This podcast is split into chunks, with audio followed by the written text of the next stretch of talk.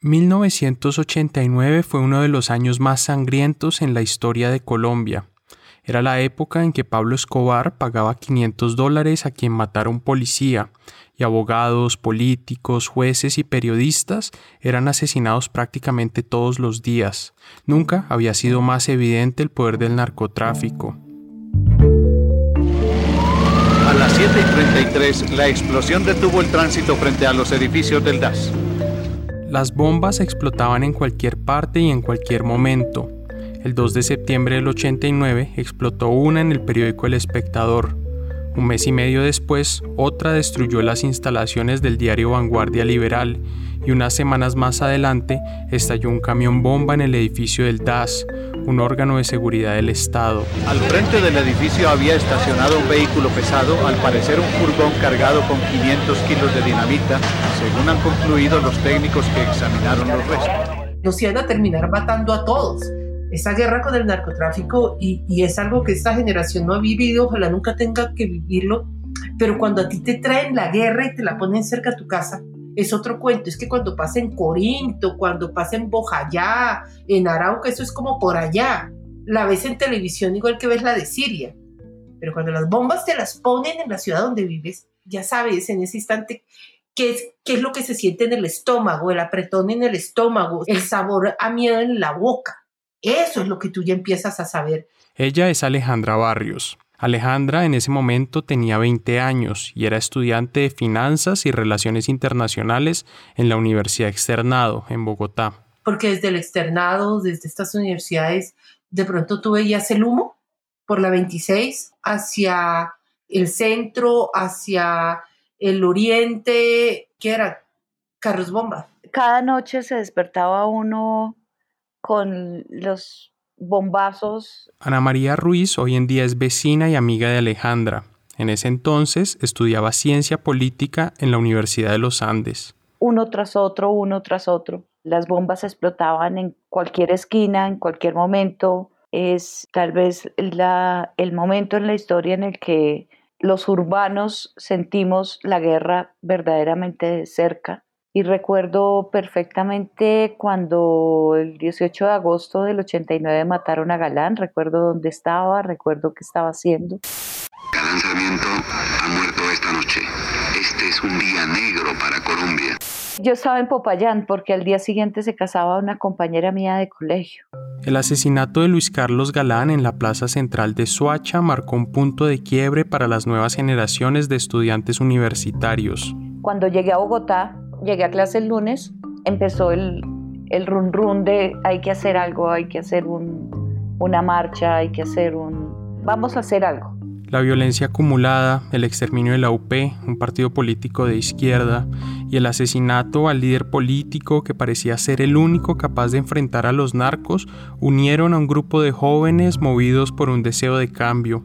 Es que lo del asesinato sistemático de líderes de la Unión Patriótica, eso digamos, es de una gravedad inusitada, el nivel de violencia, de masacre, las bombas terroristas en los centros comerciales. O sea, la gente y, y la incapacidad institucional para responder a eso.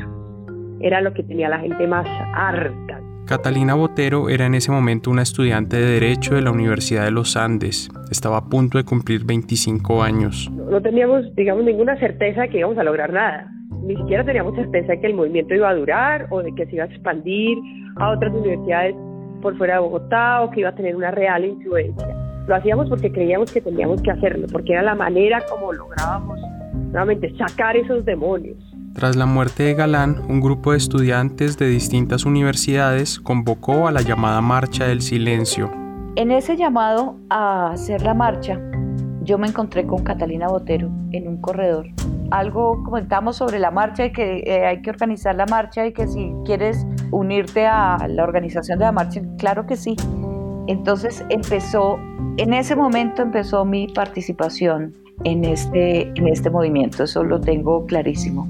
El reto en ese momento era unir a las universidades en torno a un mismo propósito. Queríamos que hubiera una marcha que fuera del silencio, que fuera una marcha pacífica, pero sobre todo que fuera una marcha estudiantil que convocara a universidades públicas y privadas. Un día antes de la marcha, jóvenes de distintas carreras, diversos estratos y edades se reunieron en la Universidad del Rosario para poner las reglas de juego de la marcha al día siguiente.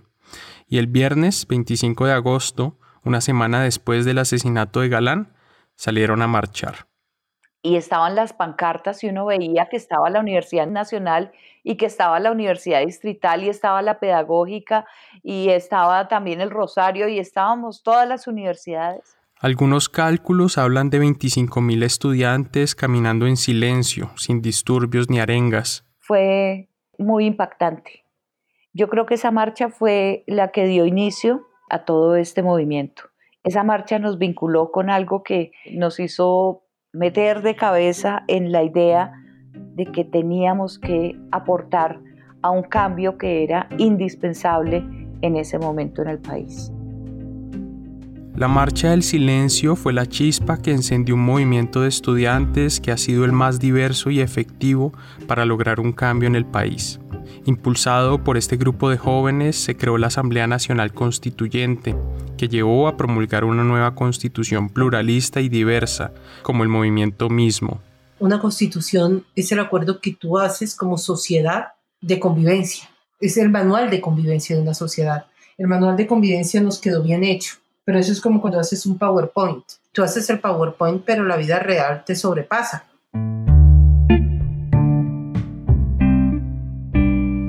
¿Qué hizo tan especial al movimiento estudiantil de 1989? ¿De qué manera su ímpetu condujo a una Asamblea Nacional Constituyente y qué significó la nueva constitución para Colombia? Bienvenidos a un periódico de ayer, un podcast sobre el peso de la historia y el pasado en las vidas privadas. Soy Juan Serrano. Mi colega Miguel Reyes habló con varios de los líderes de ese movimiento estudiantil.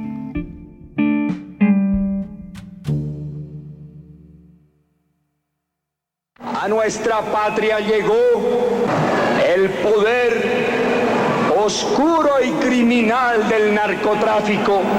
Los únicos enemigos son los que utilizan el terror, la violencia para callar al pueblo colombiano, para intimidarlo o para asesinarle a sus más importantes protagonistas. La noche que mataron a Luis Carlos Galán, el 18 de agosto de 1989. Ella es Ana María Ruiz en una conferencia sobre el movimiento estudiantil. Estoy seguro, segura que las personas que están aquí, que tienen más de 35 años, lo guardan como un referente, como un hito en el país. El 18 de agosto de 1989, el coronel de la policía de Medellín, Valdemar Franklin Quintero, fue acribillado con sevicia a las 6 de la mañana. Esa misma tarde, Luis Carlos Galán iría a Soacha a un evento político. Aunque le advirtieron que podía ser peligroso, él tenía un compromiso con la gente de ese municipio. Galán se puso un chaleco antibalas y salió para allá. La plaza estaba repleta.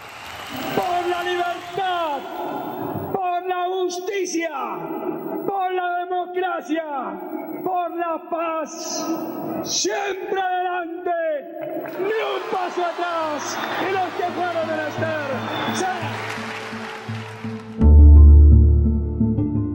Al llegar, el candidato atravesó la multitud sonriendo. A las 8 y 45 de la noche subió a la tarima. Apenas levantó los brazos para saludar, le quedó descubierto el abdomen y una ráfaga de dos metralletas le entraron por ahí, justo debajo del chaleco antibalas.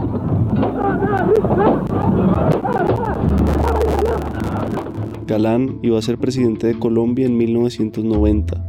Según las encuestas, tenía el 70% de la intención de voto y una imagen positiva de más del 80%. En él estaba la esperanza de acabar con la violencia del narcotráfico y la ilusión de un cambio en la manera de hacer política. En sus discursos Galán reivindicaba a la clase media, a los campesinos y los marginados, y era vehemente contra el narcotráfico, pero enfrentar a los narcos era casi una sentencia de muerte.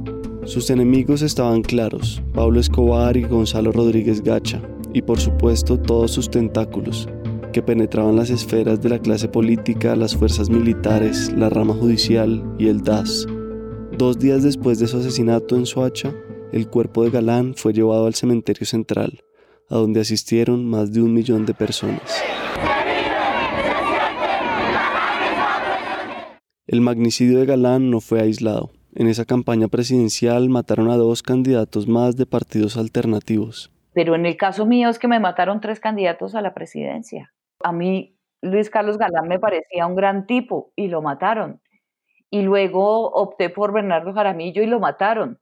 Y luego iba a votar por Carlos Pizarro y lo mataron. Y dos años antes habían asesinado al candidato de la UP, Jaime Pardo Leal. Y la muerte de estas personas pues generó un reverdecimiento del movimiento estudiantil de apoyo a la paz y de la búsqueda de nuevas alternativas. Él es Fabio Villa. En ese momento era estudiante de sociología en la Universidad Nacional. Había una serie de reuniones que se venían haciendo en las universidades privadas. Yo participé en una o dos reuniones. Me pareció interesante lo que se estaba hablando. Ahí conocí por primera vez a, a Catalina, a Alejandra, a Claudia. Se refiere a Claudia López, la alcaldesa de Bogotá. Ella también fue una ficha clave en el movimiento estudiantil. En ese momento, Colombia, además de estar acechada por el narcotráfico, estaba atrasada institucionalmente. Tenía una constitución promulgada en 1886, cuando en el país solo existían dos partidos políticos, las mujeres no votaban y el Estado era formalmente católico. Veníamos de un país que llevaba 25 años en estado de sitio, es decir, donde el presidente asumía todas las funciones y las desarrollaba básicamente a través del mando militar. Lo que caracterizaba al Estado era la exclusión y unas reglas de juego impuestas por los dirigentes de los partidos liberal y conservador. Es decir, entendíamos que se mataba al diferente porque no tenía un espacio para desarrollarse. La constitución del 86 era una constitución profundamente cerrada. La constitución vigente dejaba desprotegidas a las mujeres, indígenas, afros, homosexuales y a partidos de izquierda, entre otros. Los ciudadanos carecían de poderes suficientes para frenar los abusos del poder. Nosotros no teníamos cómo impugnar un reglamento que violaba un derecho constitucional. Si hay un reglamento de una universidad que prohibía que, una, que un hombre se pusiera un arete o que permitía echar a una estudiante embarazada o a, o parejas del mismo sexo, eso no tenía, la universidad tenía total poder, la universidad, los sitios de empleo, las fábricas, digamos, era lo que conocemos hoy como derechos fundamentales, que si nos, nos tocan podemos poner una tutela y hay un juez que nos defiende, eso no existía, no existía la tutela. Estamos completamente desamparados en realidad. o sea, el catálogo de derechos era muy pobre, no había cómo hacerlos exigibles, era como buenos consejos, digamos. De esa indignación por la violencia y ese rechazo a la exclusión política, brotó un movimiento de estudiantes que quería un nuevo pacto social, un acuerdo nacional que reflejara la diversidad del país. Fue un escenario que era muy difícil de lograr en ese momento en Colombia, porque si, si creen que hoy hay polarización no pueden imaginarse lo que fue la década de los ochentas, en donde la estigmatización era brutal y la polarización era brutal. Una semana después del asesinato de Galán, se convocó a la Marcha del Silencio, de la que hablamos al comienzo del episodio estaba inspirada en la que Jorge Eliezer Gaitán organizó en febrero de 1948 para pedirle al gobierno conservador que parara la violencia. Ese viernes 25 de agosto del 89, miles de estudiantes salieron de la Plaza del Rosario en el centro de Bogotá y otros desde el Parque Nacional, más al norte. Fue una marcha ejemplar. Estudiantes de universidades públicas y privadas, jóvenes que históricamente no compartían causas, unieron fuerzas para llamar la atención del país con carteles como Nada por decir, mucho por hacer. en el movimiento estudiantil, personas del Opus Dei de la Universidad de La Sabana se sentían tranquilamente a conversar con los incorporados del EPL sobre cuál era la mejor manera de lograr el objetivo que teníamos, que era hacer una Asamblea Nacional Constituyente, pero sin problema, sin miedo, sin desconfianza, sin usted dónde viene, cuál es su título, qué está estudiando, usted no sabe de esto, o, sin comportamientos clasistas, excluyentes. No, no, no, no, no. Es, ahí todo el mundo valía y pesaba igual. Todas esas distinciones que son artificiales a la hora de crear proyectos colectivos, porque sirven básicamente para excluir y no para incluir, en el movimiento estudiantil no existían. La marcha también fue un semillero de futuros líderes, estudiantes que con el tiempo serían protagonistas de la vida pública nacional. Era un encuentro tan plural que además dio lugar a liderazgos femeninos notorios. El movimiento estudiantil tenía algunos líderes masculinos, pero sobre todo tenía líderes femeninos, o sea, lideresas femeninas, lideresas mujeres. Cuando llegaron al cementerio central, hicieron un minuto de silencio. Ese sonido del silencio cuando hay cientos de personas reunidas es muy fuerte. Luego se leyó un comunicado que decía, por todo lo que nos une y contra todo lo que nos separa, en el que exigían, entre otras cosas, el fin de cualquier tipo de violencia y el respeto a los derechos humanos. Levantaron pañuelos blancos, cantaron el himno nacional y también esta canción.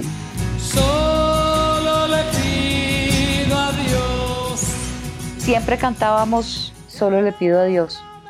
Esa canción era muy significativa para nosotros en ese momento.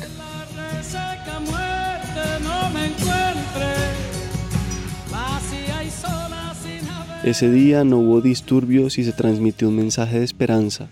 Aquí nuevamente Alejandra Barrios, la estudiante de finanzas del externado. Nosotros logramos hacer varias marchas, pública, privada, sin una sola papabomba, porque hacíamos acuerdos entre nosotros. Tras el éxito de la Marcha del Silencio, gran parte de los medios de comunicación, académicos y políticos de distintas orillas vieron en los estudiantes una esperanza para darle un giro a la situación que se vivía.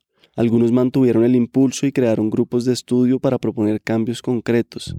Entre ellos se hablaba de acabar con los auxilios parlamentarios, fondos que se le daba a los congresistas y que solían ser mal manejados, y también de convocar a una Asamblea Nacional Constituyente. Había un grupo de, que creo que eran los que estábamos dispuestos a tirarnos todas las materias, que nos reuníamos muy seguido y, manteníamos entre las diferentes universidades. Ahí fue donde conocí a Ana María Ruiz, a Catalina Botero.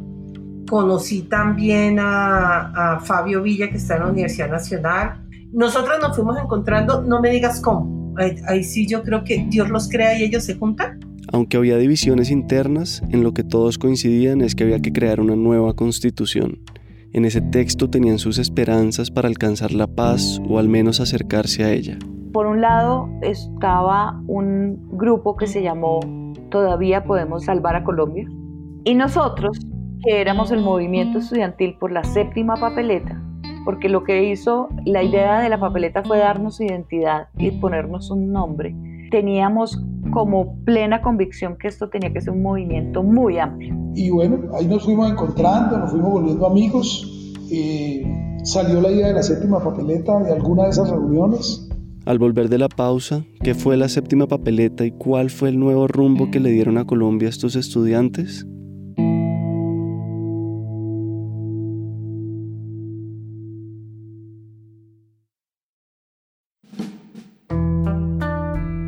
Hola, aquí Juan Serrano.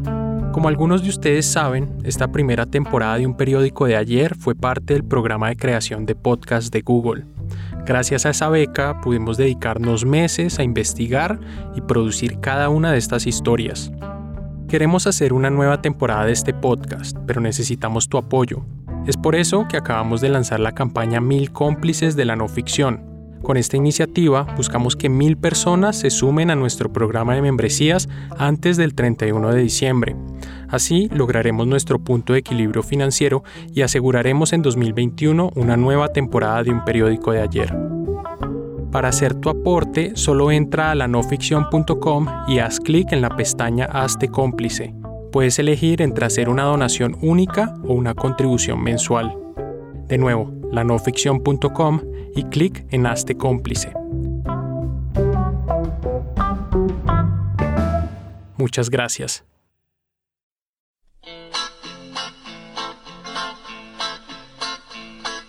Profunda conmoción causó en el país la nueva suspensión de libertad condicional. A todo quien hallare con algo en su nariz será considerado todo un criminal. Esta canción de Sociedad Anónima, llamada La Causa Nacional, fue otra de las bandas sonoras del movimiento. Y también esta otra, Mi Generación, de Poligamia.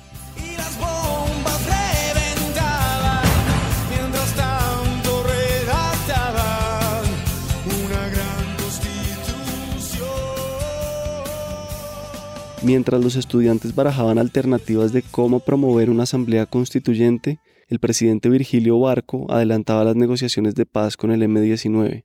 Esa guerrilla insistía en que uno de los requisitos para dejar las armas era la creación de un gran diálogo nacional, lo que en la práctica equivalía a una Asamblea Nacional Constituyente. Pero había un obstáculo. Según las normas del momento, la única manera de reformar la Constitución era a través del Congreso, algo que los estudiantes rechazaban de tajo, pues no iban a permitir que la misma clase política hiciera los cambios a su manera. Porque en ese momento ya se estaba empezando a hablar de que no querían hacer una Asamblea Nacional Constituyente, sino una pequeña Asamblea Constitucional. que es una Asamblea Constitucional? Es, es un grupo de personas que puede reformar solo algunas cosas de la Constitución que ya existe. Y entonces eso, nosotros creíamos que ese grupo de personas iba a ser otra vez excluyente, los mismos de siempre, los politiqueros, y que el gobierno les iba a decir que, reformara tres cosas, y nosotros queríamos era patear el tablero institucional para rediseñar las instituciones, para hacer instituciones más incluyentes. Si eso hubiera pasado, olvídate, no tendríamos acción de tutela, ni corte constitucional, ni nada porque eso surgió gracias a que se hizo una Asamblea Nacional Constituyente que hizo una constitución de cero. Porque la estructura era demasiado rígida. Entonces, o rompemos el marco, o aquí vamos a seguir con aguas tibias que no nos van a llevar a ninguna parte. Por eso hablábamos de una asamblea constituyente autónoma, independiente, plural, que representara a toda la nación. Por esos días se recrudeció la violencia del cartel de Medellín fue cuando estallaron las bombas en el avión de Avianca, en el edificio del DAS, y asesinaron a los principales candidatos presidenciales. En medio de esa violencia, a comienzos de 1990, la propuesta de la séptima papeleta empezaba a tomar fuerza. La idea era introducir una papeleta adicional en las elecciones legislativas que se llevarían a cabo en marzo de ese año. En esa ocasión había seis votos oficiales, para senadores, representantes, diputados, concejales, alcaldes y una consulta interna del Partido Liberal, y una séptima que sería una papeleta extraoficial, es decir, un voto que sin ser promovido ni reconocido por el gobierno era expresión de la genuina voluntad del pueblo. Ana María Ruiz lo explica. Eran seis papeletas en esa votación. Entonces se propuso una séptima papeleta. Esta séptima papeleta, que fue toda la actividad política de los primeros tres meses del año 90 para promover su, voto, era una papeleta donde decía voto sí a la conformación de una Asamblea Nacional Constituyente autónoma, plural y no sé qué. Los estudiantes del movimiento viajaron a varias ciudades para exponer el plan y conseguir apoyo. El 22 de febrero, el periódico El Tiempo publicó un editorial que respaldaba la idea titulado Por ahí puede ser la cosa. Los estudiantes universitarios, de nuevo presentes y preocupados por el futuro del país, pero esta vez no en actitud destructiva y negativista, sino optimista y renovadora. No en vano bautizaron a su movimiento Todavía podemos salvar a Colombia. Ahora se han vuelto a manifestar con una propuesta tan ingeniosa como interesante introducir una séptima papeleta en las próximas elecciones por medio de la cual la gente se pueda manifestar a favor de una asamblea constituyente. Su preocupación es la de muchos, la mayoría de los colombianos. El Estado necesita reformarse para acabar con la impunidad, con la corrupción, con la ineficiencia y con tantos otros males que aquejan la nación. Y como el Congreso ha demostrado poco interés en autorreformarse, se hace necesario explorar otros caminos. El tiempo se comprometió a imprimir un millón de papeletas y a publicar una en el periódico para que la gente la pudiera recortar. Lo mismo hicieron el espectador y el siglo. A lo largo del país, la iniciativa también recibió el apoyo de grandes medios como el Colombiano de Medellín, El País de Cali, El Heraldo de Barranquilla y Vanguardia Liberal de Bucaramanga. Incluso guerrillas armadas estaban ilusionadas con hacer parte de la creación de una nueva constitución. El día de las votaciones la gente salió masivamente la cantidad de papeletas, el costalado de papeletas, por decirlo de alguna manera, las cajas con papeletas eran enormes. El cálculo son más o menos 2.500.000 votos. Otros cálculos hablan de 1.700.000 votos. Otras cifras hablan de 1.300.000 votos. Nunca se sabrá con certeza porque al ser una votación informal no fueron contadas por la registraduría y luego todas las papeletas fueron destruidas como correspondía. En ese entonces no se votaba con tarjetón, se votaba con papeleta. La papeleta era un papelito que los mismos partidos las, y las candidaturas le entregaban a la gente en la calle.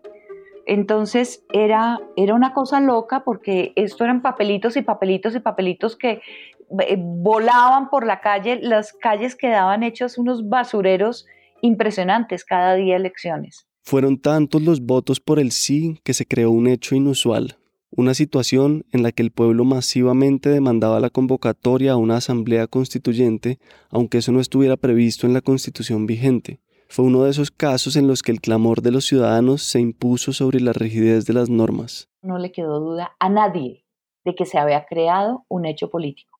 El hecho político de que la gente se había manifestado en urnas pidiendo una asamblea constituyente. El país entero creía en la constituyente. Los jóvenes estaban recuperando la esperanza de un país que ya no sabía en qué creer y que estaba hastiado de la violencia. A un proceso como esos, uno no le mete tanta razón como meterle el alma. Ah, es como una energía que, que le mueve a uno todas las, le mueve las tripas y las vísceras y las neuronas y el corazón para trabajar por algo que uno siente que verdaderamente hay que hacerlo porque es lo que se necesita hacer. Entonces eh, nos sentíamos superhéroes sin capa. Y sin embargo la violencia y los asesinatos continuaban. Unos días después de ese éxito electoral, asesinaron a Bernardo Jaramillo, candidato presidencial de la OP. Cuando Ana María Ruiz estaba asignada a un puesto de votación en Corferias, yo estaba ahí entregando las papeletas y vino Bernardo Jaramillo Osa. Y yo casi me muero porque era mi Imagínate, Bernardo Jaramillo, yo no lo conocía en persona y, pues lo seguía y lo apoyaba en su candidatura en ese momento. Y yo le entregué la papeleta y él me preguntó un par de cosas y tal y, y siguió, pues iba a votar. Y yo quedé toda, pues imagínate, es como, ah, le entregué la papeleta a Bernardo Jaramillo. A la semana lo mataron, a la semana siguiente lo mataron. Y fue muy duro, muy duro, muy duro, muy duro. Un mes después, el 20 de abril, vino otro asesinato que conmocionó al país. Esta anécdota la cuenta Oscar Guardiola, en ese entonces un estudiante de Derecho de la Javeriana y líder estudiantil del movimiento. Un grupo del movimiento estudiantil se reúne con Carlos Pizarro León Gómez. Él nos dice que nos, ha dado que nos va a dar solamente una hora. Terminamos reunidos más o menos seis horas. Él contándonos su experiencia como estudiante de Derecho en la Javeriana la mañana siguiente a la reunión del, entre el movimiento estudiantil y Carlos Pizarro León Gómez, Pizarro León Gómez es asesinado. La mañana siguiente. A Carlos Pizarro lo asesinaron en pleno vuelo, sentado en un avión comercial que iba de Bogotá a Barranquilla. Y en el avión salió un tipo del baño y le disparó la carga. Vamos, ¿Ya había despegado el avión? El, arma estaba dentro del baño del avión. Baño, estaba el baño, el avión, esa es la policía de este país. La violencia no solo provenía de los carteles del narcotráfico propiamente, las FARC y el ELN ya estaban conformadas, eso sin hablar de la violencia de los primeros grupos paramilitares y del mismo Estado. Sin embargo, a su vez, otras guerrillas como el EPL y el M-19 y unas más pequeñas como el Quintín Lame y el Partido Revolucionario de los Trabajadores, PRT, querían hacer parte de este nuevo pacto y estaban dispuestas a desmovilizarse para involucrarse en la constituyente. ¿Cuál era el planteamiento que teníamos nosotros en este momento? Si el marco general que nos cobija a todos, es una constitución. Esa constitución tiene que leer el tamaño de la, de la diversidad que es esta nación para que todos podamos caber ahí. La esperanza estaba en cambiar las reglas de juego y crear un marco, una eh, estructura, una arquitectura institucional que permita la libertad de pensamiento, que permita la diversidad política, que garantice los derechos de todas las personas de manera igualitaria. Con la fuerza que había tomado el movimiento y los resultados de la séptima papeleta, al gobierno de Barco le quedó claro que había que llamar a una votación oficial para convocar a la Asamblea y la Corte Suprema de entonces le dio luz verde. En las próximas elecciones, que serían las presidenciales, el gobierno incluyó otra papeleta en la que preguntó a los ciudadanos sí o no a la convocatoria a una Asamblea Nacional Constituyente. El lema era ¡La vamos a hacer con toda la gente! ¡Asamblea Nacional Constituyente! La vamos a hacer con toda la gente, con gente que nunca ha estado sentada y nunca ha sido tomada en cuenta.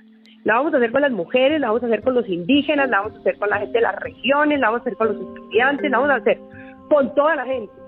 Asamblea Nacional Constituyente.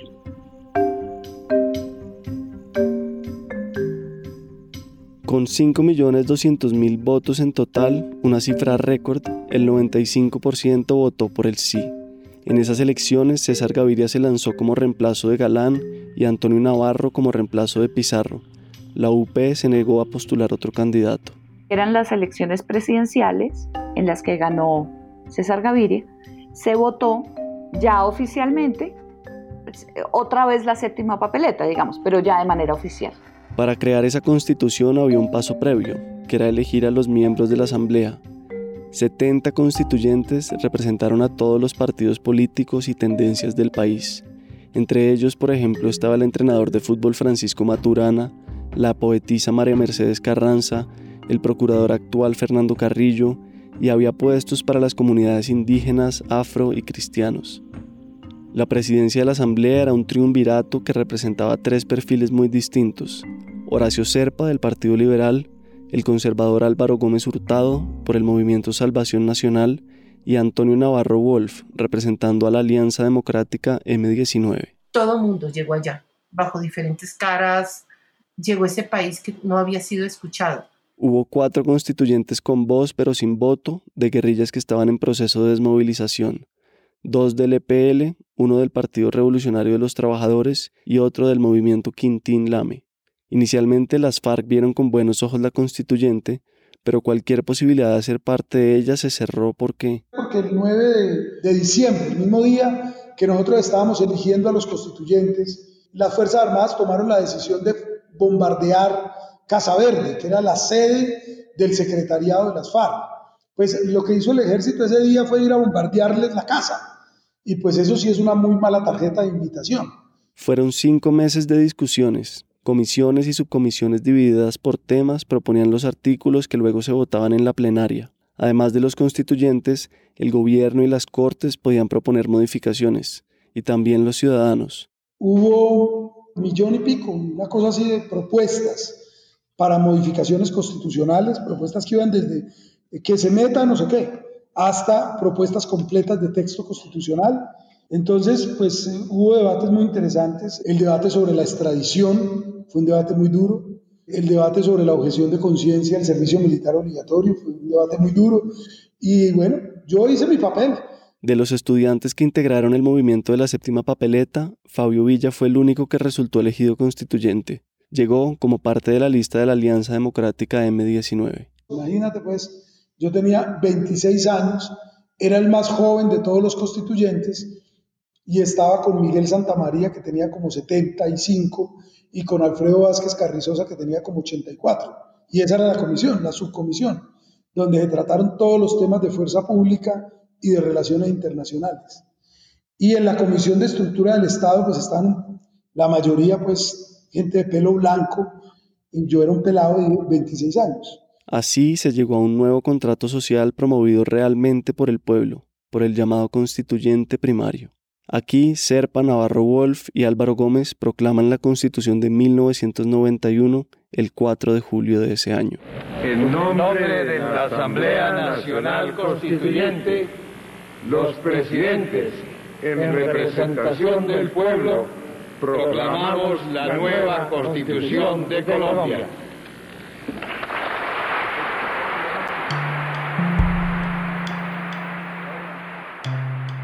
Lo que en esencia cambió la nueva constitución fue que los derechos se concibieron como el valor supremo de la sociedad y se establecieron mecanismos para su protección efectiva, como la tutela y la acción popular. Además, se crearon instituciones como la Fiscalía, la Defensoría del Pueblo y la Corte Constitucional, y se le reconoció autonomía a las comunidades indígenas. Y eso fue lo que pasó con la Constitución de 1991, que revolvió todo y puso al ser humano en el centro. Y eso solo pasa si tú tienes un momento, que es lo que en derecho constitucional se llama un, un momento constituyente. Para Alejandra, Catalina, Fabio y Ana María, ese momento les mostró su vocación. La nueva constitución no solo marcó el rumbo del país, sino también el de sus vidas. Hoy, 30 años después, aunque la realidad del país todavía es lejana a la que soñaron, siguen sintiéndose orgullosos de lo que hicieron y la defienden con el mismo ímpetu de su juventud. y esa constitución yo la veo, la respeto y, me la apropio, hace parte de mí. La constitución no nos iba a solucionar nada, la constitución nos, iba, nos estaba mostrando una brújula del deber ser. A partir de 1991, el Estado colombiano tiene que dedicarse a la protección, defensa y promoción de los derechos fundamentales de las personas. Ahora, que eso no pase, pues sí, porque la Constitución no tiene la virtud de transformar mágicamente la realidad. Nosotros tenemos en la Constitución una Carta de Derechos extraordinaria, que ha sido ejemplo para toda América Latina en materia de derechos. Pero ¿qué nos ganamos con que diga los colombianos tendrán derecho a una vivienda digna si en Colombia la construcción de viviendas sigue siendo un monopolio de los bancos, de los grandes constructores o de los constructores piratas? Porque el Estado realmente no ha querido enfrentar el problema. Si la inspiración del gobierno no es la paz, porque durante todo el gobierno, por ejemplo, del doctor Álvaro Uribe, lo que se inspiró fue la guerra, pero el artículo 22 de la Constitución colombiana dice que la paz es un derecho y un deber de obligatorio cumplimiento. Evidentemente, garantizar esos principios, garantizar esos derechos, era el primer paso para acabar con la violencia que azotaba al país en ese momento, pues digamos, eh, no, no había una fórmula redentora para esta desgracia nacional que continuó y de qué manera.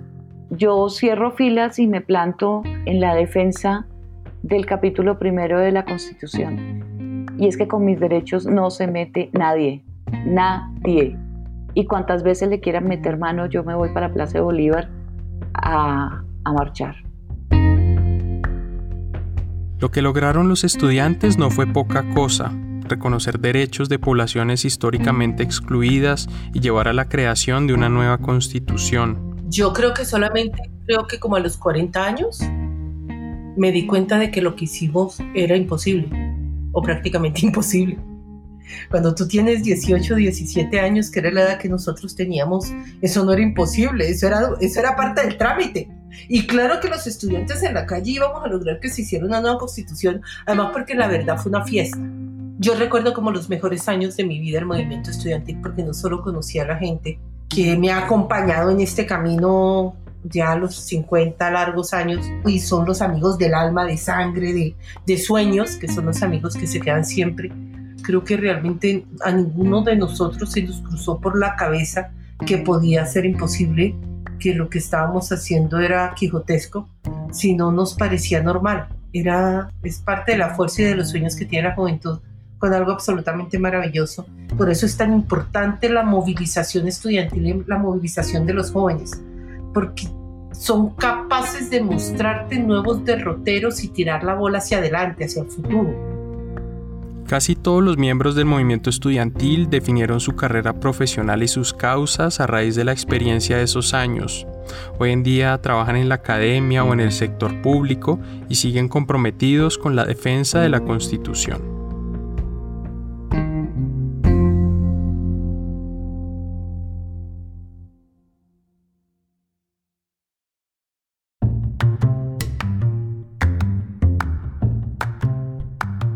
Esta historia fue escrita por Miguel Reyes y editada por Álvaro Guerrero y por mí. La mezcla y el diseño de sonidos son de Daniel Díaz. Para la investigación fueron claves los libros de Julieta Lemetre, El Derecho como Conjuro y La Paz en Cuestión. Agradecemos a Diego López, Jorge González, Oscar Guardiola y a todas las entrevistadas por su generosa colaboración. Un periódico de ayer es una producción de la no ficción y es realizado gracias al apoyo de PRX y el Google Podcast Creator Program. Recuerden que nos pueden seguir en redes sociales, estamos como arroba la no ficción en Instagram y Twitter. Si te gustó este episodio, compártelo, ayúdanos a correr la voz. En el próximo episodio... Yo estaba muy chiquita el 9 de abril, entonces el 9 de abril yo no entendía muy bien qué era la muerte, porque yo creía que mi papá iba a volver, que mi papá iba al cielo, los ángeles le hacen una manifestación y se devuelve. Entonces, el aprendizaje de la muerte de mi papá fue lento, pero esto fue un choque de silla eléctrica. Gracias a los oyentes donantes de la no ficción que muy generosamente nos enviaron sus grabaciones del editorial del tiempo que escucharon en este episodio. Ellos son Lisette Barón Carvajal, Eduardo Yanken, Johnny Martínez, Luis Antonio Mueces, Natalia Gómez, Fabio Acero, Luis Fernando Pacheco, Andrés Barragán, Erika Lucía Botero, Ricardo Romero, Esteban Arias, Carlos Humberto García, Carlos Valencia y Jorge Cárdenas. La voz que escucharon fue la de Carlos Valencia. Si quieren ayudar a sostener este proyecto, por favor visiten la página lanoficción.com y vayan a la pestaña Haz tu donación. Cada aporte cuenta. Mi nombre es Juan Serrano. Nos vemos la próxima semana.